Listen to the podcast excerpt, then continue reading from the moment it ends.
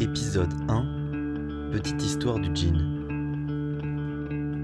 C'est une chose que j'ai toujours connue, vue sur presque toutes les personnes de mon entourage. J'ai jamais eu à expliquer ce que c'est à qui que ce soit. Même à l'âge où j'avais du mal à le prononcer, son nom m'a toujours été familier, et il recouvrait même le nom générique de pantalon dans mon vocabulaire personnel. Mes recherches sur la généalogie de cet objet m'ont fait parcourir des événements de la grande histoire et tous les continents. D'anecdotes en coup du sort, j'ai entrevu de quoi cette histoire était tissée et ce qui l'avait teintée. Plus j'en apprenais, plus le mot d'Occident prenait de place dans ma bouche et j'ai eu envie de regarder tout ça avec ce genre de sous-titres. Je vous propose donc une petite histoire du djinn ou l'objet qui incarne à toutes les époques les visages successifs de l'Occident. L'idée, c'est de se servir du djinn pour définir à différents moments de l'histoire ce que recouvre le terme d'Occident et quels sont les moyens par lesquels il assure sa domination.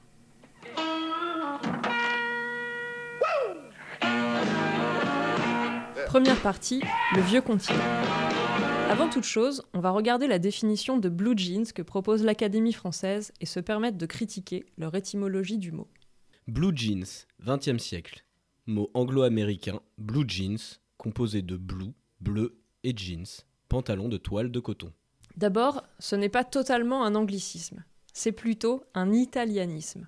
Blue jeans vient du nom italien, d'un tissu épais et très résistant, composé de coton et de lin et coloré à l'indigo. Comme il est fabriqué à Gênes en Italie, il s'appelle bleu de Gênes ou blue di Genova, ce qui va donner blue jeans, ou futaine de Gênes, ou encore tout simplement Gênes, par métonymie, comme cachemire par exemple. Comme le tissu existe depuis le XVIe siècle, son appellation a eu le temps d'évoluer. Le terme, à peu près équivalent de denim, est lui une déformation du français serge de Nîmes. Ce ne sont pas les mêmes tissus à la base. Le denim est une bonne copie du Blue di Genova, composé de laine et de soie des Cévennes. Tous deux sont très résistants et de faible coût, et ont joué un rôle clé dans le développement économique de leur ville de création. Au XVIe siècle, que l'on fait traditionnellement commencer à la découverte de l'Amérique et qui est marqué par de grands voyages exploratoires, la toile de jean sert à la confection de bâches, de voiles et d'uniformes de la marine génoise. Répandu et bon marché, c'est un matériau de base qui sert aussi de support à certains artistes peintres. La descente de croix de Teramo Piaggio, par exemple, datée de 1538, est peinte tout en camailleux de bleu sur une trame en jean. Elle rappelle bizarrement les blousons avec la tête de Johnny Hallyday dans le dos. Bien sûr, le jean, pratique et résistant, est aussi utilisé dans l'habillement des classes laborieuses. Il y a un peintre inconnu du XVIIe siècle, surnommé Maestro della tela jeans, ou maître de la toile de jean, qui représente des sujets vêtus de jean. Ces tableaux ressemblent pour nos yeux à des détournements, alors qu'ils donnent à voir des scènes de la vie populaire lombarde de la Renaissance. On lui connaît quatre toiles le barbier, petit mendiant avec une part de tourte, le repas frugal et femme cousant avec deux enfants. Dans ce dernier tableau, on voit trois personnages se détacher sur le fond noir. Un bébé dort dans son petit lit, au centre, entre un enfant qui regarde vers nous et une femme penchée sur son ouvrage de couture. Chaque corps est souligné par une note de bleu, son vêtement en jean, le tablier de la femme, le pantalon du garçon, l'oreiller du bébé. Mais contrairement à ce que ce drôle de tableau peut laisser croire, le jean n'est pas uniquement synonyme de rusticité dans son époque et son territoire d'origine. On a dit qu'il est développé notamment par la marine de la République de Gênes, qui n'est pas rien dans la guerre. Sa domination militaire et commerciale de la Méditerranée a duré tout le Moyen Âge. Gênes a assuré le transport des croisés vers le Proche-Orient au XIe siècle, avant de jouer le rôle de banque auprès de la couronne d'Espagne au XVIe et XVIIe siècle, pendant que celle-ci conquiert l'Amérique et s'enrichit grâce au commerce triangulaire. L'article Wikipédia sur la marine génoise a une expression amusante. Il dit que Gênes est la New York du Moyen Âge. Comprendre un centre du monde occidental. Une puissance qui rencontre dans la guerre, les échanges et les conquêtes son en dehors, c'est-à-dire d'abord l'Orient, puis le Nouveau Monde. Deuxième partie, le Nouveau Monde. L'Occident se déplace en effet vers ce qui est pour lui un nouveau continent et se l'approprie morceau par morceau. Il emmène dans ses bagages et sur les mâts de ses bateaux la toile Blue di et c'est en Amérique que se poursuit l'histoire du jean. Là-bas, la culture du coton qui repose sur l'esclavage est florissante et permet à l'Angleterre d'importer massivement de la matière première bon marché. C'est la base de la révolution industrielle en Europe. On entrevoit ici comment l'Occident va acquérir ces nouvelles caractéristiques industrialisé et capitaliste. Mais n'allons pas trop vite. En 1783, après la guerre d'indépendance, le pays qui vient de naître, les États-Unis, a tout intérêt à miser sur ses atouts pour consolider cette indépendance, c'est-à-dire ouvrir et développer ses propres manufactures de coton pour éviter de dépendre des entreprises étrangères et en particulier britanniques. C'est le boom du coton américain.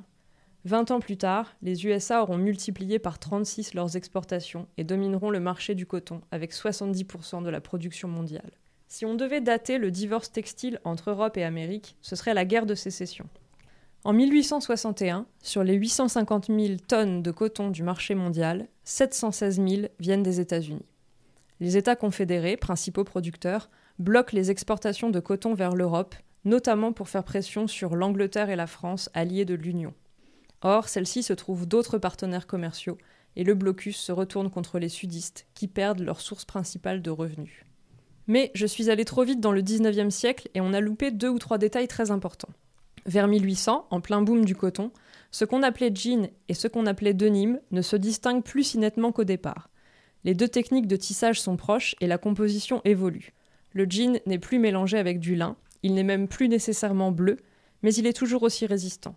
Il sert à faire des bâches, des voiles et occasionnellement des tenues qu'on veut solides, salissantes et protectrices. Et ça, un homme est sur le point de le changer.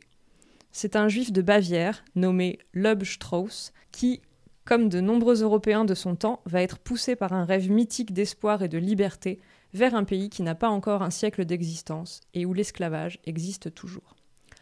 Comme l'écrit Georges Perec dans Ellis Island, L'Amérique, une terre vierge, ouverte à tous, une terre libre et généreuse où les damnés du vieux continent pourront devenir les pionniers d'un nouveau monde, les bâtisseurs d'une société sans injustice ni préjugés.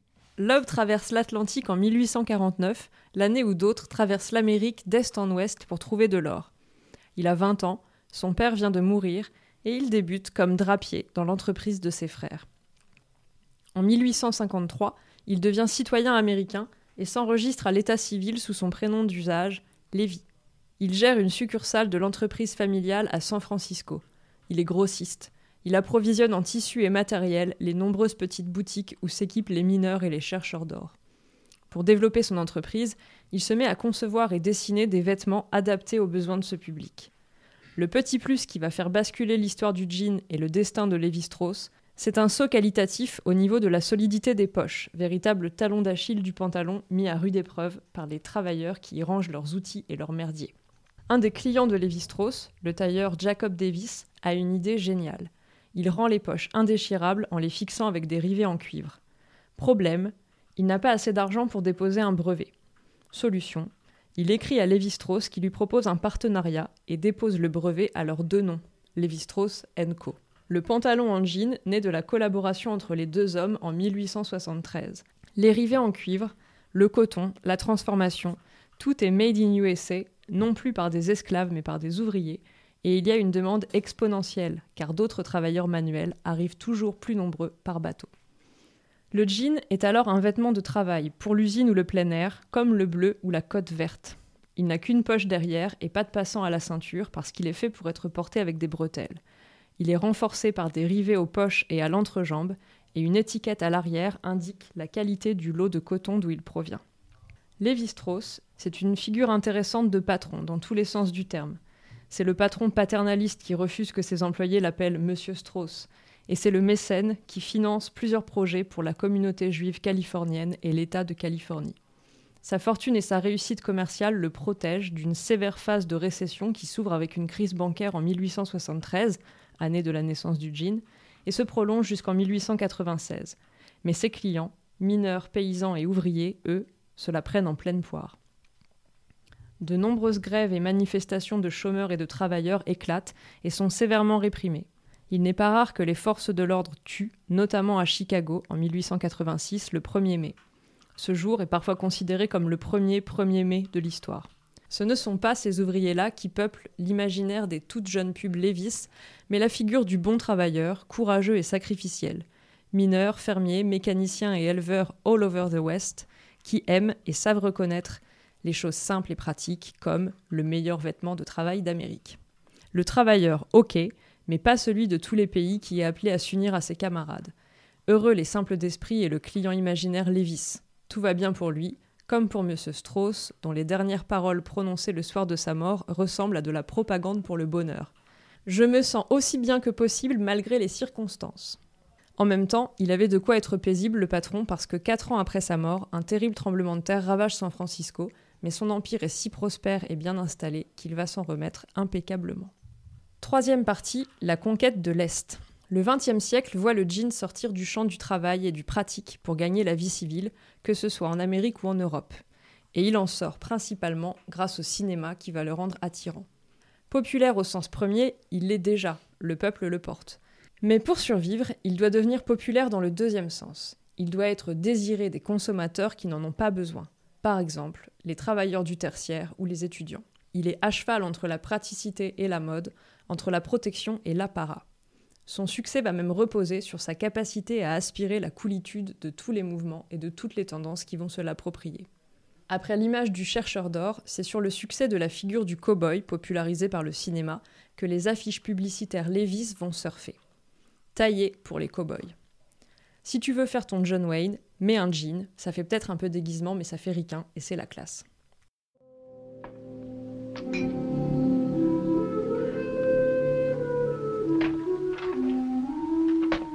Bonsoir, chérie.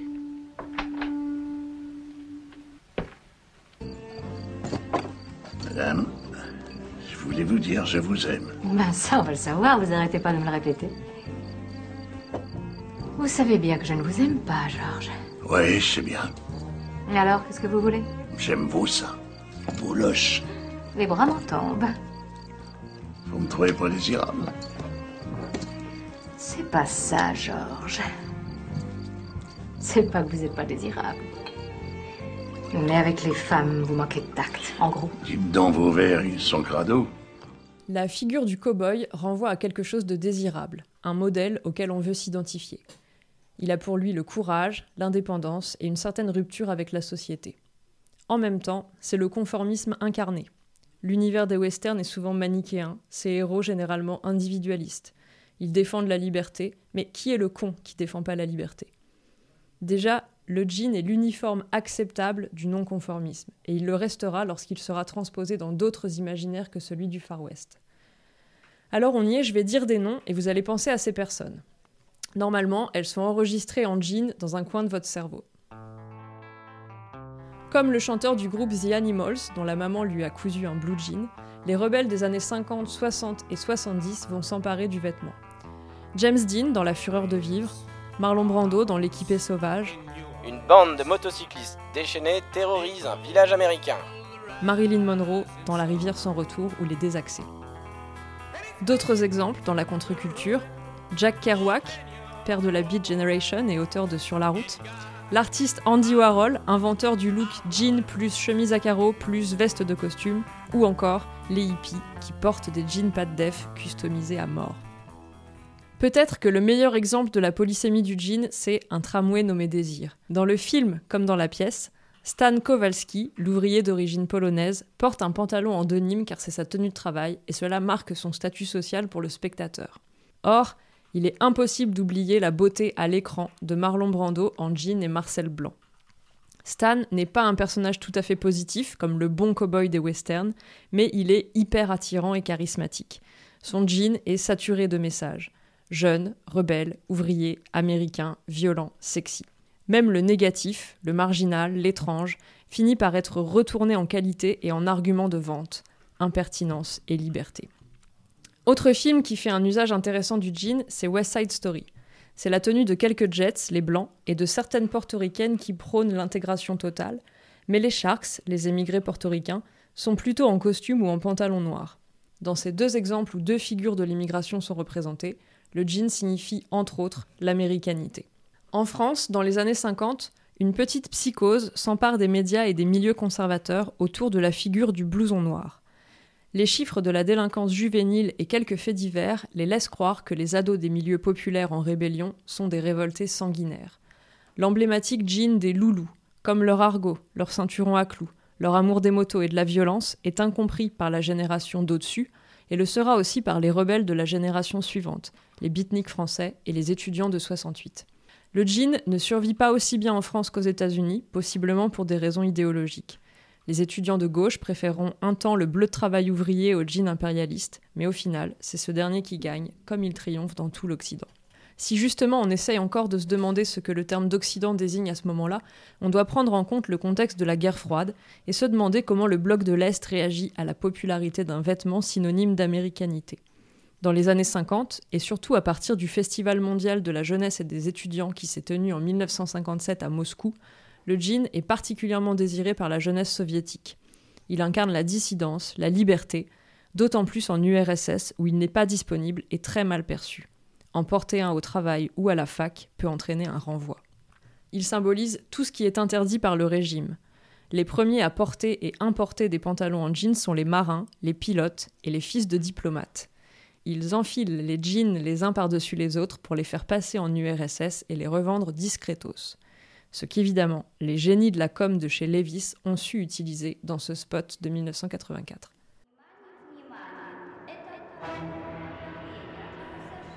La pub est en noir et blanc, comme un vieux film d'espionnage. La scène se passe en URSS, dans un aéroport. Un portrait de Lénine est accroché au mur. Un douanier en uniforme contrôle un jeune voyageur. Il ouvre sa valise, le voyageur est tendu. Le douanier sort un magazine avec James Dean en couverture, puis un autre magazine. Mais attention, un officiel passe, en costume et tout, et le douanier doit le saluer. Il referme la valise et la rend à son propriétaire. Le voyageur est à présent dans une rue enneigée, puis dans un immeuble en béton gris. C'est filmé comme si un voisin l'observait depuis sa porte entrebâillée. Il rentre chez lui et manifestement très soulagé, il ouvre enfin sa valise. Au fond, dans un sachet en papier craft, un jean Levis. Boum. Cet engouement soviétique ouvre un marché dans lequel s'engouffre la contrefaçon. Point technique. Le jean, le véritable, se reconnaît au signe de son vieillissement. Il est suffisamment épais et résistant pour ne pas se trouer trop vite, donc quand il s'use, il perd de son bleu. Ce n'est pas que les teintures employées soient de mauvaise qualité, c'est qu'elles ne sont appliquées que sur l'endroit, pas sur l'envers. Les soviétiques des 60s, qui ne peuvent s'offrir que des imitations, essaient de les délaver un peu pour qu'elles aient l'air usées, c'est-à-dire plus vraies.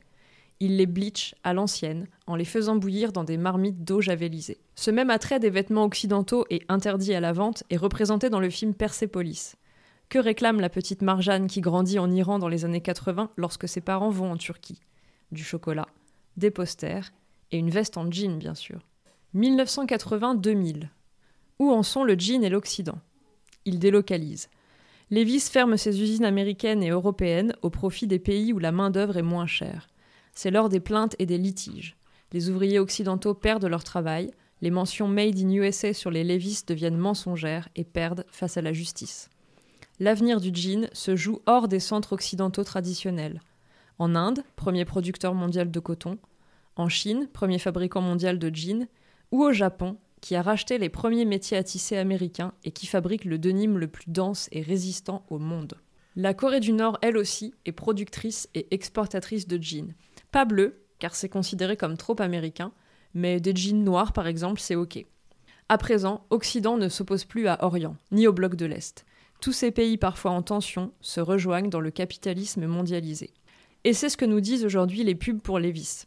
Les spots des années 80 exploitaient l'univers esthétique des États-Unis. Dès la première seconde du clip, l'Amérique typique, stéréotypique, voire cinématographique était convoquée.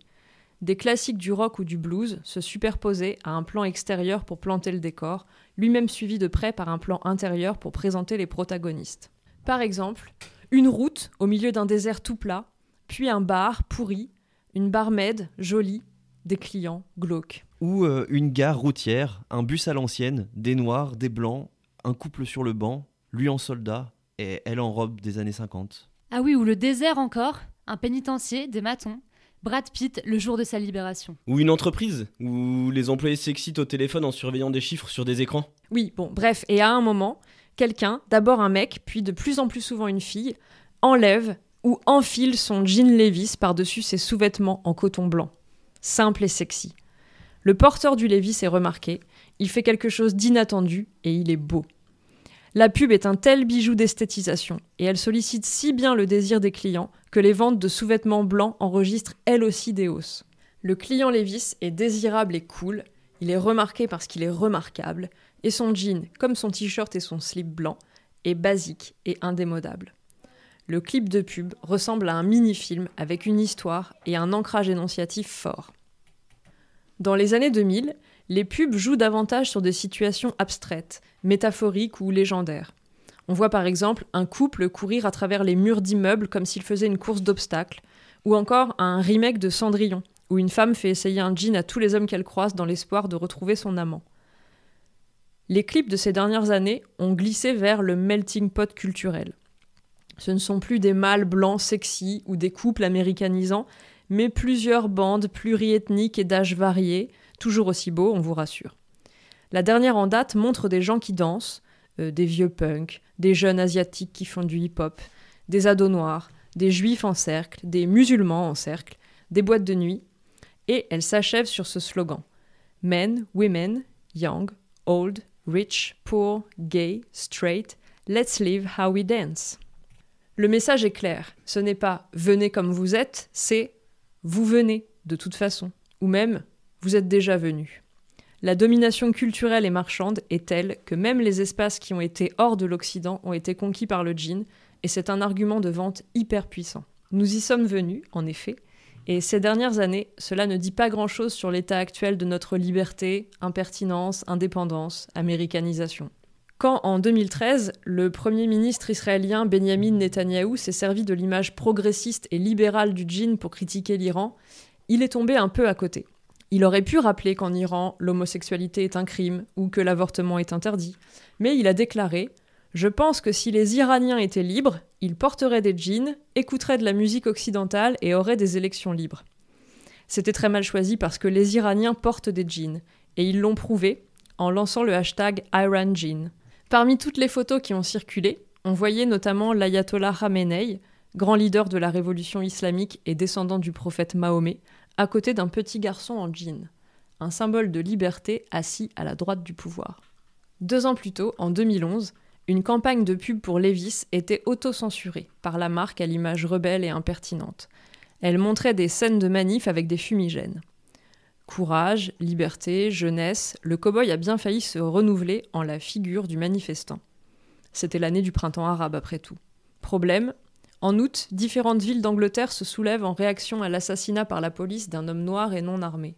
Des émeutes secouent le pays et Levis se rend compte que sa campagne de pub pourrait le faire basculer du côté de la barricade où les gens sont vraiment révoltés. Post-guerre froide, le djinn est aussi bien implanté dans le camp de la jeunesse et de la contestation que dans celui de la norme et du conformisme. Il se renouvelle sans peine au fur et à mesure des générations. Les vieux cons trouveront toujours de nouvelles façons de se scandaliser de ce que font les jeunes avec leur jean, comme si les jeunes venaient d'inventer la transgression. Or, ce qu'ils font, en puisant dans ce qui existe déjà, le fonctionnel, les uniformes, les autres cultures, c'est simplement créer de la mode. Exemple, le baggy.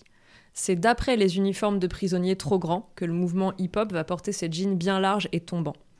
Je me souviens d'Eric Camden, le père dans 7 à la maison, disant Dis-moi où tu as trouvé ce pantalon. Ce pantalon Dans les affaires de maths? Sais-tu seulement où a commencé cette façon plutôt particulière de s'habiller? En prison. Et tu sais où tu vas finir si tu persistes à vouloir porter le pantalon comme ça En prison? N'exagère pas. Bon, écoute, on en reparlera plus tard. S'il avait été moins con, Eric se serait félicité de voir son fils s'approprier des codes culturels marginaux en portant un baggy, car il aurait compris que ça voulait dire que la marge perdait un peu de son caractère transgressif, voire offensif, car l'industrie du jean colle au basque des contre-cultures et va recruter dans les marges de la société occidentale pour rapporter tout ça au centre. Et c'est sacrément bien joué de sa part.